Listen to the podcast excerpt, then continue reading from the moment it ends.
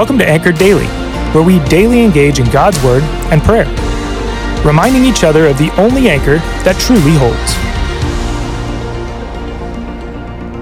Hi, church family. This is Rachel, and I'm glad to be with you today. We're reading Matthew chapter 14. For many of us, these passages might be familiar. We read about the feeding of the 5,000, of Jesus walking on water, and how he healed the sick. But to the disciples, these events weren't familiar at all. They were surprising and awe inspiring, causing them to wonder about their teacher, Jesus. We don't often talk about the middle of the story, at least not when we're still muddling through it. But that's where we find the disciples in this text.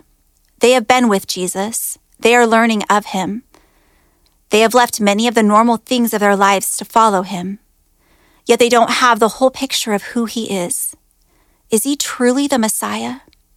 And how does this story end? Two chapters later, we'll read that Peter declares Jesus is the Messiah. And even then, he won't fully understand. But they're not there yet, these disciples. They are still in the middle, trying to figure out who this new teacher is. What about you, friend? Well, we're all in the middle as a world, the middle of a pandemic. When COVID first hit, I thought for sure by now we'd be looking back on this season, reflecting on what we'd learned. But here we are, still slogging through. We're in the middle as a nation, in the midst of a stormy election season. Maybe in your own life, you're in a waiting season of a diagnosis, of a treatment plan, a relationship, a vocational change, or and I'd wish I would have. In my own family, we're in the middle of a recovery. Thankful that we can say recovery. But it's slower and less complete than we thought, than we prayed. So we live our days in the in between, waiting to see what healing this side of heaven will look like.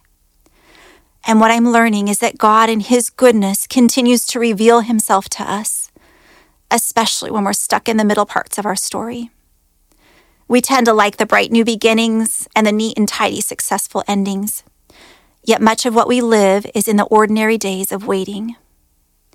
I suppose if we really look at it, all we know for certain, for those of us who have asked Jesus to be both Savior and Lord, is that we have eternity with Him, and that is sufficient. But the disciples didn't know that yet. They still had much to learn, and that's where we find them in today's reading. So, what do we see them doing? Well, there are three things I noticed. First, we see them trust and then look for who Jesus is revealing himself to be. As you read, what attributes of God do you see revealed in this chapter? I noticed in verse 8, when he has compassion on the crowd, he is revealing himself as a good shepherd. In verse 27, he replies, It is I, literally, I am, an echo of the Old Testament where he's identifying himself as Yahweh. We see he is sovereign over the storm, that he can heal the sick, that he can multiply food to feed the hungry. The second thing I noticed is the disciples keep pressing into their relationship with Jesus. They don't back away. We see them obey and draw near and ask. Jesus gives the disciples the task of passing out the loaves and the fish. They get to be part of the miracle. Peter asks to join Jesus on the water. He gets out of the boat. Now, a few steps in, he sees the strength of the wind and he cries out for help. Yet, even in that, he was learning more of who Jesus is. And so we too continue in relationship with him as we learn, as we wait.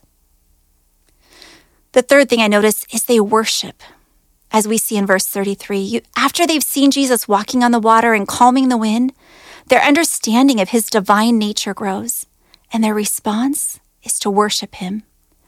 They didn't fully understand, but they worshiped. We too may not fully understand our circumstances or God's nature.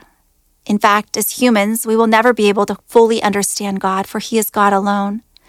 But we can worship Him, whether we're on the boat or in the storm or in the ordinary moments of our days.